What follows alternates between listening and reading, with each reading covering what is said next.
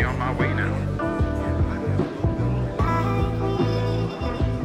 You just give me a.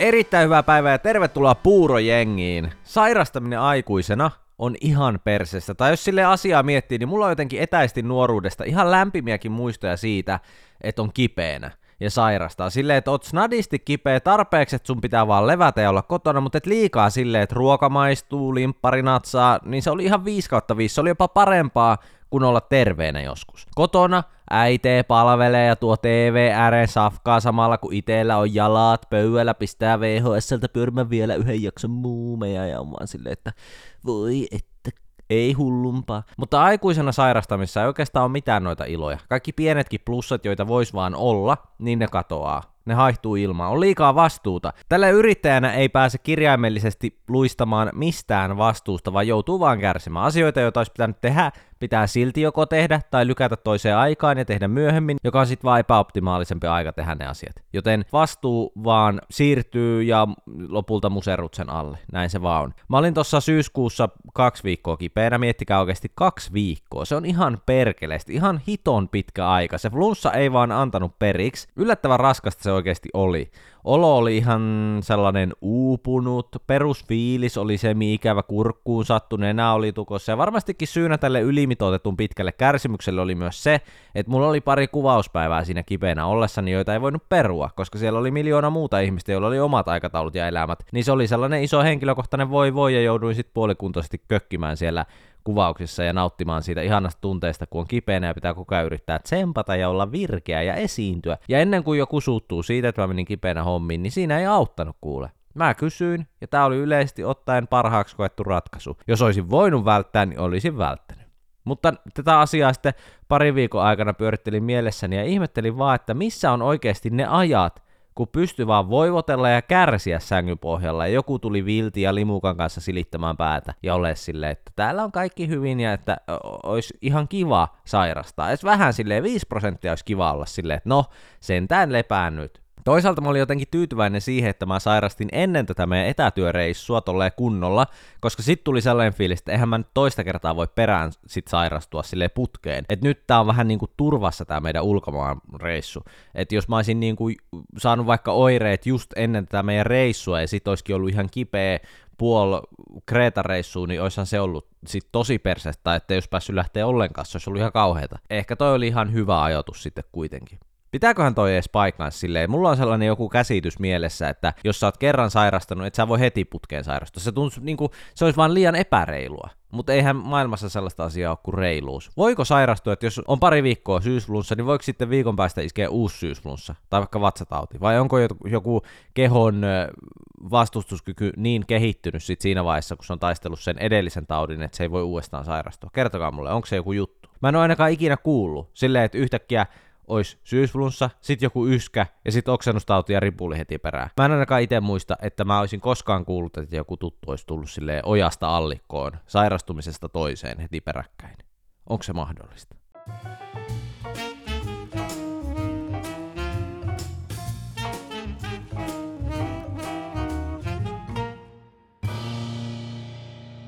Tervetuloa Puurojengin alkuinfot Kaksi jaksoa viikossa palautteet Instagramiin. Noin. Näin lyhyellä ei olla ennen selvitty tästä alusta. Näin se kehitys vaan kehittyy. Kaksi lausetta ja se on siinä. Heti alkuun mulla on teille kaikin puolin hämmentävä kissa-update luvassa suorana täältä Kreetalta. Asioita on tapahtunut ja olo on kuin me oltaisiin jossain telenovelassa. Ensinnäkin mulla oli pieni konfliktitilanne Masepinin kanssa tuossa eilen aamutuimaa. Se vähän haki huomiota ja mä menin sitten hänen luokseen, meille kissan kanssa toimiminen ylipäätään on vähän kulttuurisokki, totta kai sitten vielä kun on vielä villikissa, niin sitten siinä on vielä muita asioita, mitä pitää ottaa huomioon. Koira-ihmisinä me ollaan totuttu koirien sellaiseen selkeäseen, ymmärrettävään viestintään. Kissat on vähän niin kuin kaikin puolin monimutkaisempia ja oudompia. Niistä ei sille päälle päin heti näe, että mitä ne ajattelee. Kissoilla on ilmeisesti esim. sellainen tyyli, että turvallisen ihmisen seurassa ne rupeaa kiehnäämään, just puskee päällä ja hankaa itseä ihmistä vasten, koska se kissa haluaa levittää omaa hajuaan tähän ihmiseen, tehden siitä turvallisemman tuntuse. Koska se ihminen itsessään ei ilmeisesti haise hyvältä ja turvalliselta, niin sitten kun sitä omaa hajuaan päätä puskemalla ja hankautumalla levittää, niin se ihminen tavallaan merkkautuu turvalliseksi sen kissan mielessä. Näin mä oon ainakin nopealla googlettelulla ymmärtänyt, ja näin myös Masepin toimii meidän kanssa. Jos se viereen istahtaa, niin Masepin rupeaa heti pyörimään ja puskemaan ja hankaamaan itseään mua vastaan, niin se tuntuu tykkäävän kyllä sille silittämisestä ja tuntuu tykkäävän meistä molemmista. Miisa viettää Masepinin kanssa kuitenkin aikaa enemmän kuin mä siinä mielessä, että Miisa just silittelee sitä ja hengailee sen vieressä vähän väliä. Masepin aika usein saattaa tulla mun viereen kyllä y- istuskelemaan, vaikka jos ollaan syömässä, niin se istahtaa mun jalan viereen, mutta mä harvemmin silittelen sitä. Tässä eilen aamulla mä kuitenkin kuitenkin sitten hänen viereen istahin ja rupesin sitä siinä silittää ja hän vaikutti hyvin positiivisesti yllättyneeltä ja ilmas olevansa varsin tyytyväinen. Meillä oli varsin mukavat pari minuuttia siinä, kunnes aivan yhtäkkiä Ilman minkäänlaista varoitusta, Masepin iski kynnet mun käsivarteen ihan hiton nopeasti. Se oli silleen hyvällä tuulella, pyöriskeli ja sitten ihan millisekunnissa yhtäkkiä vutam! Mulla oli onneksi huppari päällä, mutta kyllä se sen verran napakasti iski, että se läimäs hupparin läpi pikkureja ihoa mä ja kissa oltiin molemmat hyvin hämillään tilanteesta, ja mä sanoin silleen, että no pidä nyt tunkkis, jos noin käyttäydyt, ja poistuin paikalta. Ja Masepinilla tuli sellainen peruskatuva ilme, ja tää oli tietysti meidän ihan mukavasti kukoistavalle kaveruudelle aikamoinen kolaus. Ensimmäinen riita. Enkä mä edes tiennyt, mistä me riideltiin, mutta kun mä kerroin tästä somessa, niin mä sain pari viestiä, että kissat nyt vaan on sellaisia, että niille voi tulla aisti yli herkkyyttä ja ne saattaa nollasta sataa olla yhtäkkiä silleen, että nyt loppu saatana. Ja näin koira-ihmisenä on todettava, että on se koirissa kiva se ominaisuus, että ne ei just ikinä toimisi noin. Kuka vaan osaa lukea koiraa. Koiran kanssa ei ikinä kävisi niin, että hengailette sulassa sovussa ja sitten se yhtäkkiä läimäsee sua tuhannen salaman voimalla turpaan sille pam! Koira varoittaa ensin murisemalla, vähän se on silleen, ja osoittaa silleen, että äläpä yritä mitään tyhmää. Että nyt riittää. Back off. Mut kissa saattaa olla silleen, kaikki hyvin meillä on tässä mukava. Eipä se ollutkaan, kusipää, ota tuosta ja tuosta. Mutta tällaista. Pieni historiakatsaus tähän väliin. Me ollaan ensimmäisen kerran nähty Masepin kesällä vuonna 2022. Tänä kesänä kuitenkin oltiin täällä samassa paikassa viikko, ja Masepin tuli silloin meidän kanssa hyvin toimeen, me annettiin sille vähän kissaruokaa, ja sitten se tuli aamuilloin paikalle, ja eräänä iltana kuitenkin oli draamaa. Me istuttiin Miisan kanssa Porealtaassa, tässä rakennuksen pihalla. Masepin vietti iltaa siinä omassa turvapaikassaan seinustalla meidän lähellä – kun yhtäkkiä aidan yli hyppäs ihan valtava kissan rötkö. Me nimettiin se heti siinä Monniksi. Monni oli kaksi kertaa Masepinin pituinen ja kolme kertaa leveämpi. Me istuttiin siinä altaassa ja ajateltiin, että voi saakeli, what is happening. Me katsottiin sitä draamaa. Masepin oli jähmettynyt aloilleen ja tapahtui jotain maailman hellyyttävintä, mutta sydäntä särkevintä. Monni käveli ylimielisesti kohti Masepinia, Masepin keräs kaiken rohkeutensa, nosti silleen niskavillat pystyyn ja meni mahdollisimman pitkän näköiseksi. Kaksi napakkaa askelta kohti Monnia, sähähti silleen ja huitas uhkaavasti tassullaan Monnia päin silleen Masepin puolusti omaa kunniansa ja reviiriään, ja ilmekään ei värähtänyt Monnilla. Se katto ylimielisesti Masepinia, ei edes sanonut mitä, ei sähähtänyt, käveli vaan päin, ja Masepin juos kovempaa kuin kukaan ikinä koskaan missään juossut äkkiä vaan pakoon. Se haki meistäkin vähän turvaa juoksemalla meidän poreammeen eteen, ja me oltiin vähän silleen, että mitä helvettiä me voidaan asialle tehdä, että what we gonna do about it. Ja Monni käveli ylimielisesti pitkin Masepinin turvapaikkaa ja merkkaili omaa reviiriään siinä. Ja me raportoitiin tästä Miisan vanhemmille, ja ne vähän meiltä kysyivät, että miksei me puolustettu Masepinia, että miksi te häätänyt sitä monnia pois, että oltaisiin vaikka sanottu sille, että lähden kotiin täältä. Ja me todettiin, että niin no totta voidaanhan me noinkin tietysti tehdä periaatteessa. Samalla viikolla silloin kesällä tapahtui myös toinen vastaavanlainen tilanne. Masepin hengailee meidän kanssa, Monnin rötkö hyppää aidan yli, ja tällä kertaa edelliskerrasta oppineina me oltiin silleen, että okei okay, Masepin, me ollaan sun puolella, me ollaan sun kulmassa. Don't worry about it. Me otettiin sellainen pitkä altaan puhdistusta varten tarkoitettu haavi, ja uhkaavasti käveltiin Monnia kohti haaviojossa, ja Monnin ilme oli kirjaimellisesti, what the fuck? Sen ilme oli, että mitä helvettiä, ja se vastahakoisesti rupesi perääntymään sille öö, okei, okay. ja sen ilme oli niin loukkaantunut, jos kissan ilme voi olla sellainen, että minun arvoa on loukattu, niin monnen kasvoilta se oli luettavissa. Masepinin ilme samaan aikaan oli silleen lälläs, lälläs, lieru, monnilta pääsi pieru. Ja monni kuitenkin hyppäsi sitten aida yli ja lähti pois silleen, että mitä tämä nyt oli, että miksi nämä ihmiset puuttuivat tähän meidän eläinten väliseen toimintaan. Tällainen historia sodankäynnistä meillä siis on tällä alueella. Okei, palataan tähän päivään. Syksy 2023. Masepin jälleen mestoilla. Uusi yhteys ja kunnioituksen taso on nyt löydetty. Masepin toi viime jaksossa kerrotulla tavalla meille hiiren, niin me googletettiin, että kuinka toimia, jos kissa tuo saalinsa meille. No meille kehotettiin, että vähin äänin hankkiudu siitä eroon. Siitä saalista, ei siis siitä kissasta. No me viskattiin se hiiri aidan yli, kun Masepinin silmä vältti, ja tämän jälkeen myöhemmin päivällä Masepin tuli paikalle ja se meni tutkimaan sitä paikkaa, johon se oli jättänyt se hiiren. Ja hieman yllättyneen olosena se kääntyi katsoa meitä, kun se ei löytänytkään sitä hiirtä, ja katsoi meitä vähän sellaisella ilmeellä, että jaa, teille maistuvai. Ja siinä oli sellaista hämmennyksen ja syyttävän katseen välimuotoa, että missä se hiiri on. No sitten seuraavana päivänä tästä Masepin toi uuden hiirilahjuksen. Tai tällä kertaa se oli niin rötkömötkö, että mä en tiennyt oliko se joku myyrä. Mutta kasuaalisti se sen meille taas jätti ja mietti, että voi ei onko tämä nyt joku juttu, että näitä jyrsijöitä tulee. Joku TikTokissa sanoi mulle, että tässä on nyt kyse siitä, että villikissa on tehnyt pika-analyysin meistä, että me ollaan niin huonoja metsästäjiä, että se yrittää auttaa meitä tuomalla meille jyrsijöitä. Ja tämä taitaa olla siis tällainen ihan päivittäinen roast, jonka Masepin meitä kohtaan kohdistaa. Me ei kuitenkaan asiasta loukkaannuttu, vaan ajateltiin, että no annetaan tuon ruhon nyt olla tällä kertaa tässä hetki, että ei heitetä sitä yli aidan ja katsotaan mitä sille käy. No kuule, kävihän siinä sitten. Masepin lötkötti pihassa, pitkin pituuttaan kyljellään, kun aidan yli yhtäkkiä hyppäsi selkeästi pienempi kissa. Ja toinen. Ja kolmas. Kolme pikkukissaa. Ja Kreetalla näitä kissoja on aika paljon, että ei siinä nyt vielä, tämä ei ollut se oudoin aspekti, vaan se, että Masepin ei millään tavalla ruvennut häätämään niitä, vaan se oli sellainen ylimielisen tylsistynyt, kun se katsoi niitä pikkuotuksia. Se oli vaan silleen, että jaa. Ja tämä kissanpentumafia, sitten varovaisesti eteni pitkin pihaa, ja yksi kissoista nappasi Masepinin meille metsästämän hiiren ja rupesi syömään sitä. Ja tässä vaiheessa Masepinkin nosti päätä ja rupesi seuraamaan tilannetta, ja se ilme vaikutti vähän olevan sellainen, että ei perkele, noiden hiirtä syödään nyt, että mitähän nuo ihmisparat selviää yön yli nyt. Mutta ei se mitenkään tähän reagoinut sitten kuitenkaan, että ei lähtenyt haastamaan sitä tilannetta. Ja yksi näistä pienistä kissoista kävi jopa puolen metrin päässä Masepinista, eikä kumpikaan sähähtänyt toiselle, niin me ruvettiin miettimään, että mistä tässä on kyse että mikä ihmettää näiden dynamiikka on. Kävikö tässä nyt sittenkin niin, että tämä on Masepinin kesän pentuja? Että onko nämä kissanpentumafia, niin onko ne tuttuja Masepinille? Onko ne hänen pentuja? Koska hän ei pitänyt niitä jotenkin yhtään uhkaavana eikä jaksanut niitä ruveta häätämäänkään. Ja ne ei tunnu myöskään pelkäävä häntä. Niin tässä on nyt joku yhteys niillä. Ja mä en tiedä miksi mä sanon hän, kun nehän on se. Villikissat, se. Anteeksi tästä. Tai sitten ne on vaan hyvän päivän tuttuja tuolla kadulla ovat tervehtineet toisiaan. Mä en ole varma, mistä tässä tarkalleen ottaen on kyse, mutta jotain outoa on täällä tekeillä. Ja parasta tässä on se vastaamaton kysymys, että onko Masepin sittenkin oikeasti metsästänyt noita jyrsijöitä noille pennuilleen syötäväksi. Että se ei tarkoittanutkaan niitä meille, vaikka kyllä se tuntui esittelevän meille varsin kunniakkaasti niitä hiiriä, mutta oliko se sittenkin enemmän äimissä, että me oltiin hankkiuduttu eron sen hiirestä, jonka se oli pennuille hankkinut, vai mitä se pohdiskeli? Me ei tiedetä, mutta draamaa on tosiaan ollut tarjolla koko päivän täydeltä, eikä se missään nimessä lopu tähän. Nimittäin mä voin kertoa, että tähän jää pieni cliffhangeri, nimittäin ensi jakson kissaraportissa. Päästään totisen beefin äärelle, kun Monni tekee paluun.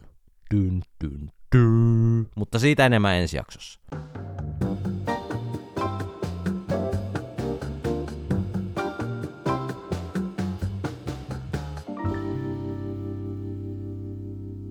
Meidän piha uimaaltaassa on arviolta 18 asteista vettä. Se on oikeasti kylmää. Sellaista, että jos sä oot tottunut uimaan monen lämpössä veessä, niin käyt siinä kyllä ihan hyvillä mielin, mutta jos oot yhtään mukavuuden haluinen ja vetelä ihmistyyppi, niin sä et suostu edes pulahtamaan tohon. Näin se vaan on, se on fakta. Siellä tälläkin hetkellä on useita kuuntelijoita, tätä jaksoa kuuntelemassa, jotka on mukavuuden haluisia ja veteliä. Ja sinä siellä saatat ajatella, että minä en ainakaan ole mukavuuden haluinen ja vetellä te keskimääräinen kuuntelija, ja nyt testataan se. Vastaa rehellisesti seuraavaan kysymykseen. Kysymys kuuluu näin. Kävitkö uimassa toukokuussa, elokuussa tai syyskuussa tänä vuonna? Jos vastasit kyllä, onneksi olkoon läpäisit testin toistaiseksi. Jos vastasit ei, olet mukavuuden haluinen ja vetelä. Meidän yhteiskunta on pehmentynyt niin paljon, että tällaisia brutaaleja yhden kysymyksen yleistyksiä oikeastaan edes juuri kuule nykyään. Mutta täällä puurojengissä me tuodaan takaisin brutaali rehellinen tuomitseminen ja ikävät mielipiteet. Joten siinä teille vetelät. Mutta tämä meidän virkistävä Vilponen uima-allas on hyvä sellaiseen juoksulenkin jälkeiseen palauttavaan minuutin kastautumiseen, mutta siellä ei pysty esimerkiksi pallon kanssa kopittelemaan päivää. Se on ihan sellainen keissi, että vaikka olisi kuuma, hiostava fiilis auringossa istuskelee, niin ei tarvii monta sekuntia olla tuossa altaassa, kun on taas refreshed.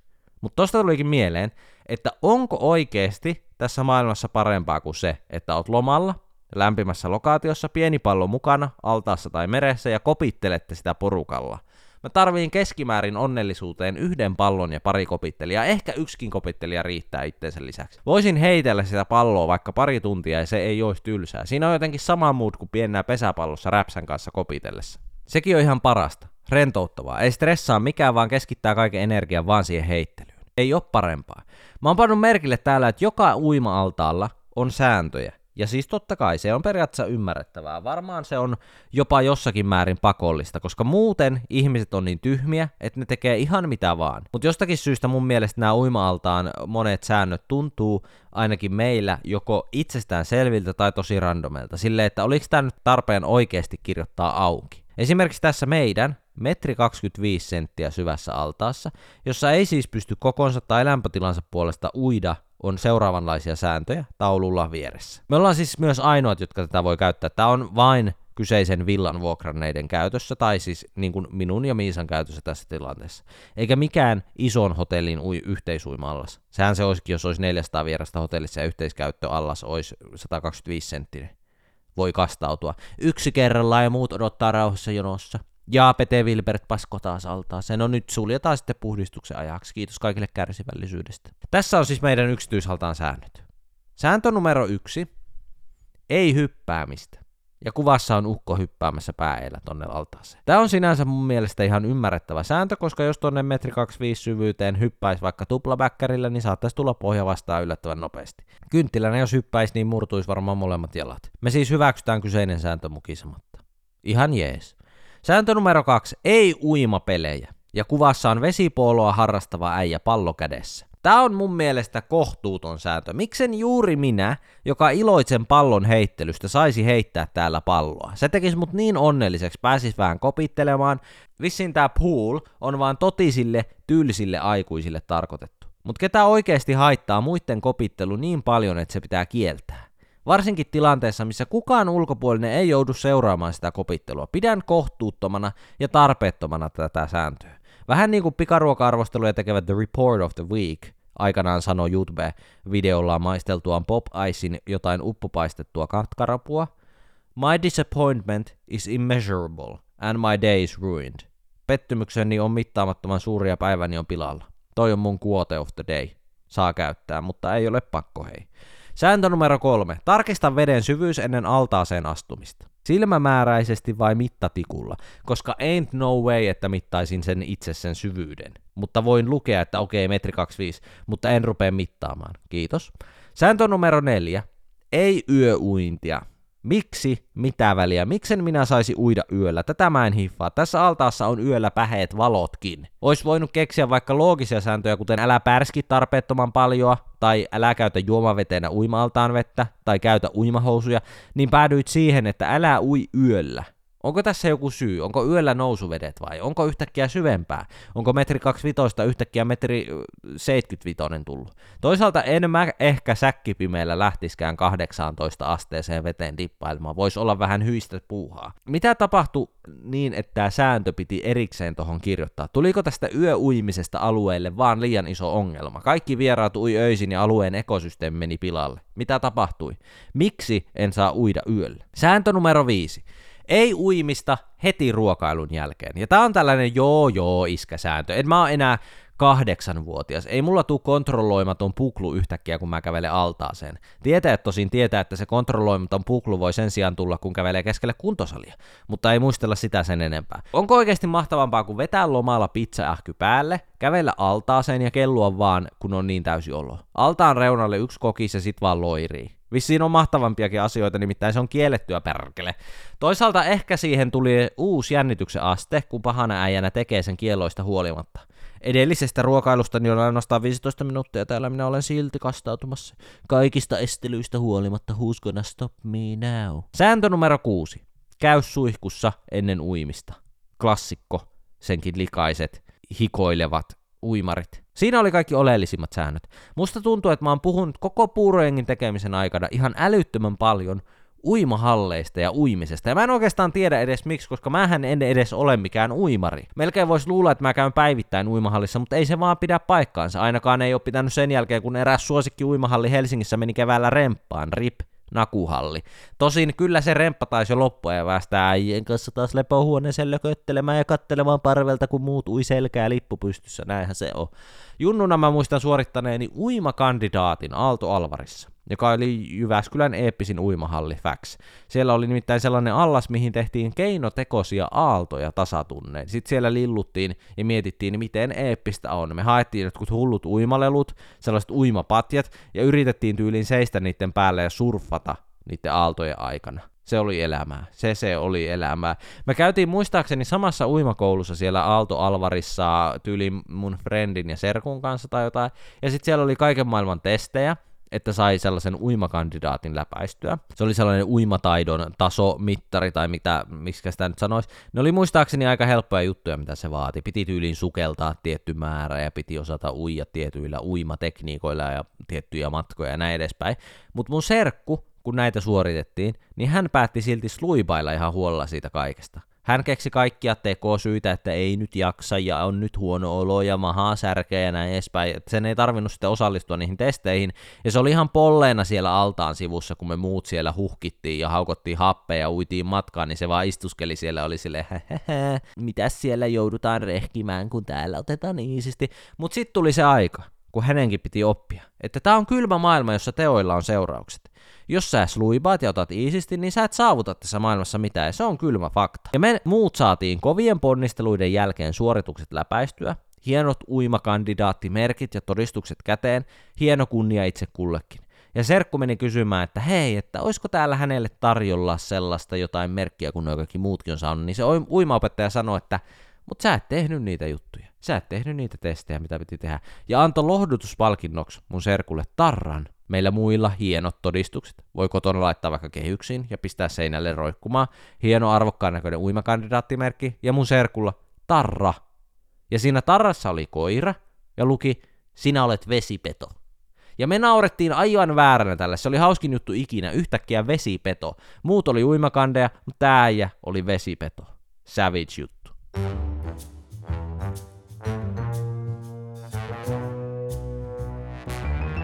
Aina jos mä erehyn sanomaan jossain olevani kasvissyöjä, niin jokuhan nostaa siitä aina älläkän, että en maininnut erikseen, että syön silti kalaa, ja että enhän mä sitten olekaan kasvissyöjä, jos syön kalaa, ja sitten mä aina muistan, että aina jotkut on noin vihaisia ihmisiä, ja niitä hermostuttaa muiden ihmisten asiat, että niitä kiinnostaa tähänkin asiaan puuttuminen, mutta on vaan helpompi joskus sanoa vaikka, että kasvissyöjä, joka syö kalaa, kuin että sanoo peskolakto ovo vegetaristi. Ja nämä on joillekin herkkiä aiheita. Mä en tiedä miksi, mutta kai tässäkin on mahdollisuus, että joku kokee olevansa parempi kuin muut, niin joitakin sitten se suututtaa, kun tässä ei ollakaan niin super tarkkoja ja näin edespäin. Mutta anyway, tällainen pikku räntti tähän aiheen alkuun. Tämmöisen alkuavautumisen jälkeen, niin mulla oli ihan oikeatakin asiaa tästä. Varsinainen keskusteluaihe. Nimittäin ravintolassa tapahtui tilanne täällä, missä mä oon ollut sata kertaa, mutta mä uskoisin, että sekasyöjä ei varmaan ikinä joudu kokemaan tätä samaa asiaa. Mutta kuunnelkaa ja oppikaa, koska mä uskon, että muut kasvissyöjät tai muuten ruokavaliotaan jotenkin merkittävästi rajoittavat ihmiset on joutuneet kärsimään tästä samasta tunnelukosta ja kuohunnasta, mistä minä seuraavaksi kerran. Minkähän nimityksen mä tälle konseptille nyt tässä luovasti loisin, jotta me voidaan kaikki helposti sitten käyttää sitä jatkossa ja osallistua keskusteluun. Sanotaan vaikka luottamusongelmaisen erityisruokavalioasiakkaan tilaus epävarmuus tuska. Se on helppo, suoraan jotenkin rolls out of the tongue, niin kuin helppo sanoa ja helppo muistaa. Yksinkertainen jatkossa kenen tahansa sovellettavissa oleva termi kuvailemaan tätä toistuvaa tilannetta. Eli luottamusongelmaisen erityisruokavalioasiakkaan ja tilaus epävarmuus tuska. Juu. Tämä on hyvin yleistä erityisesti ulkomailla syödessä. Päädyt ravintolaan, listassa on Esimerkiksi jotain paikallista perinneruokaa, josta sä et tiedä laisinkaan mitä siellä on. Täällä se voi olla vaikka joku nimi niin kuin Kalitsonas tai Dakos.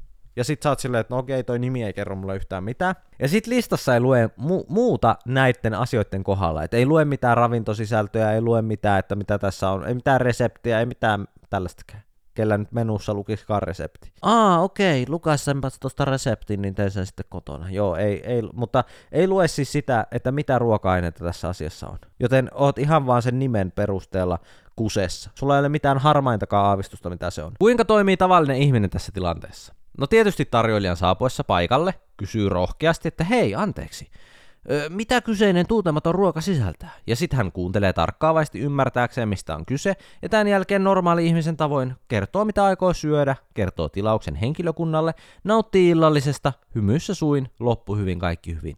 No kuinka toimii luottamusongelmainen erityisruokavalioasiakas saavuttaakseen itilaus epävarmuus tuskan? Eli miten minä toimin? No ensin luen ruokalista ja totean, että okei, kasvisvaihtoehdot on niin sanotusti hieman kortilla, ei ole yhtään tuttua annosta, joka houkuttelisi, pitää avartaa omaa elämänkatsomusta.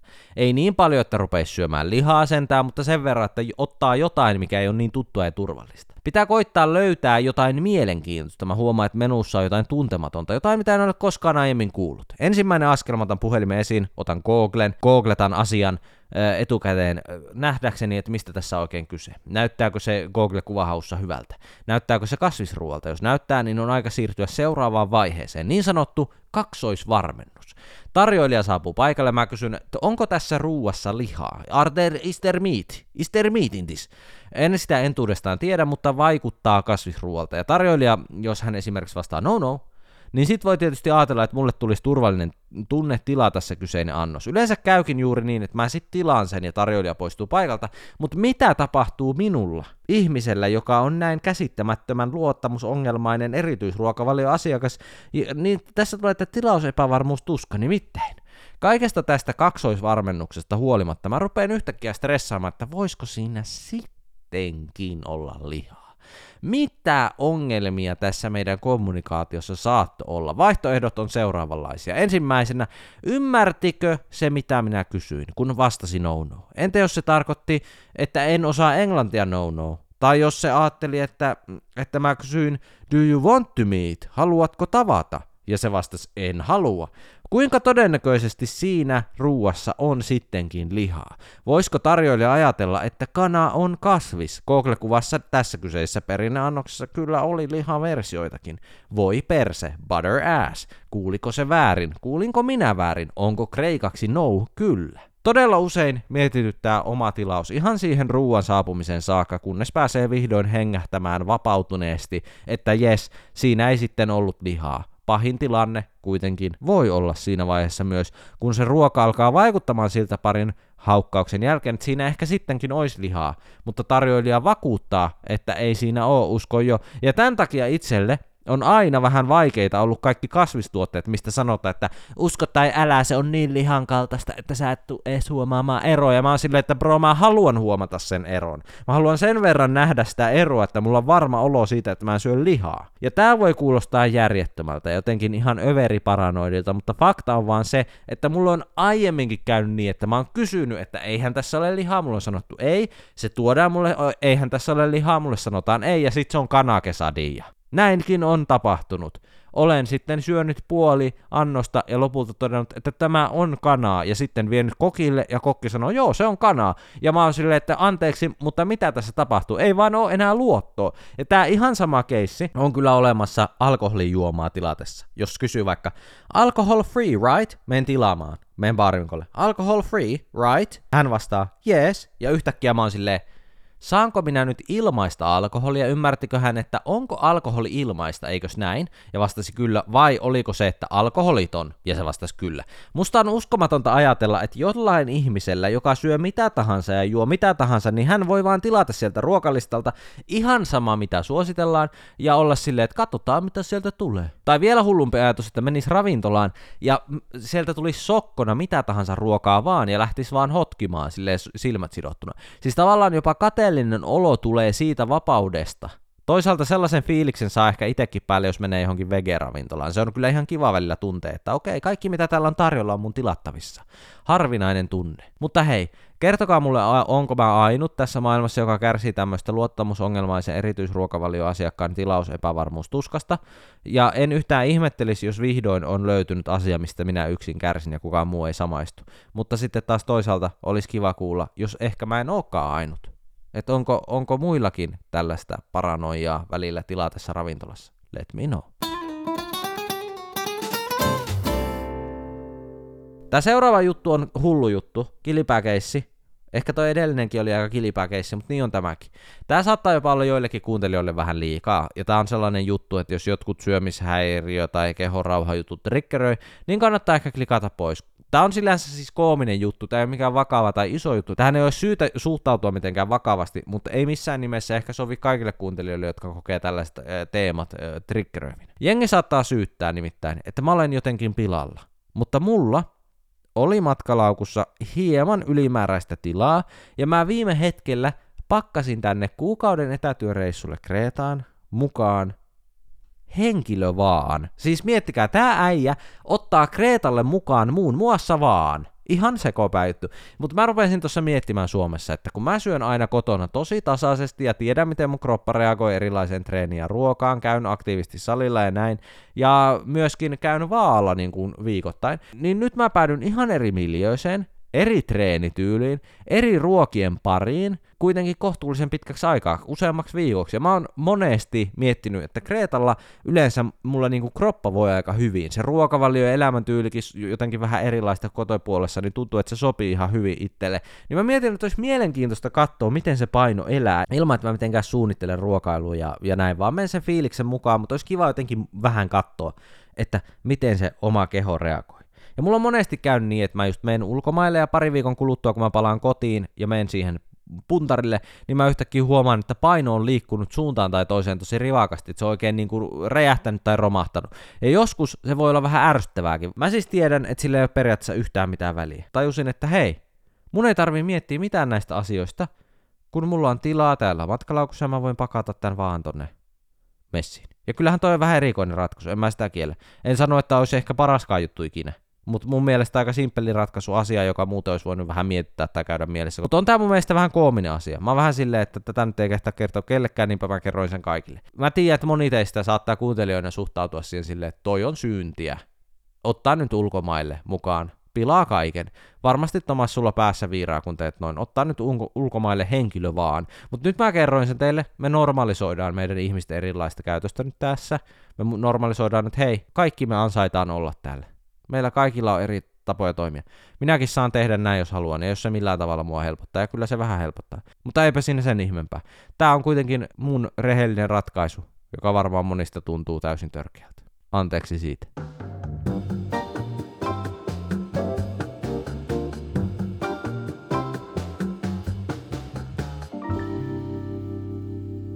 Kiitos erittäin paljon, kun kuuntelit tämän jakson puurengia. Podcastin jakso tulee maantaisi ja torstaisi ulos, ja palautteen jaksoista tai podcastista tai ylipäätään, jos haluat sanoa mulle mitä tahansa, voit tehdä sen Instagramissa. Mä toivotan teille sinne oikein mahtavaa alkanutta uutta vuotta. Anteeksi, eihän tämä vuosi mihinkään alkanut, vaan uutta viikkoa. Olipas kamalaa. Mitkä, että tämä olisikin uusi vuosi. Olipa kamala hetki. Hyi. Oikein mukavaa alkanutta uutta viikkoa sinne ja me palataan asiaan ensi jaksossa. Noni, kiitos ja hyvästi.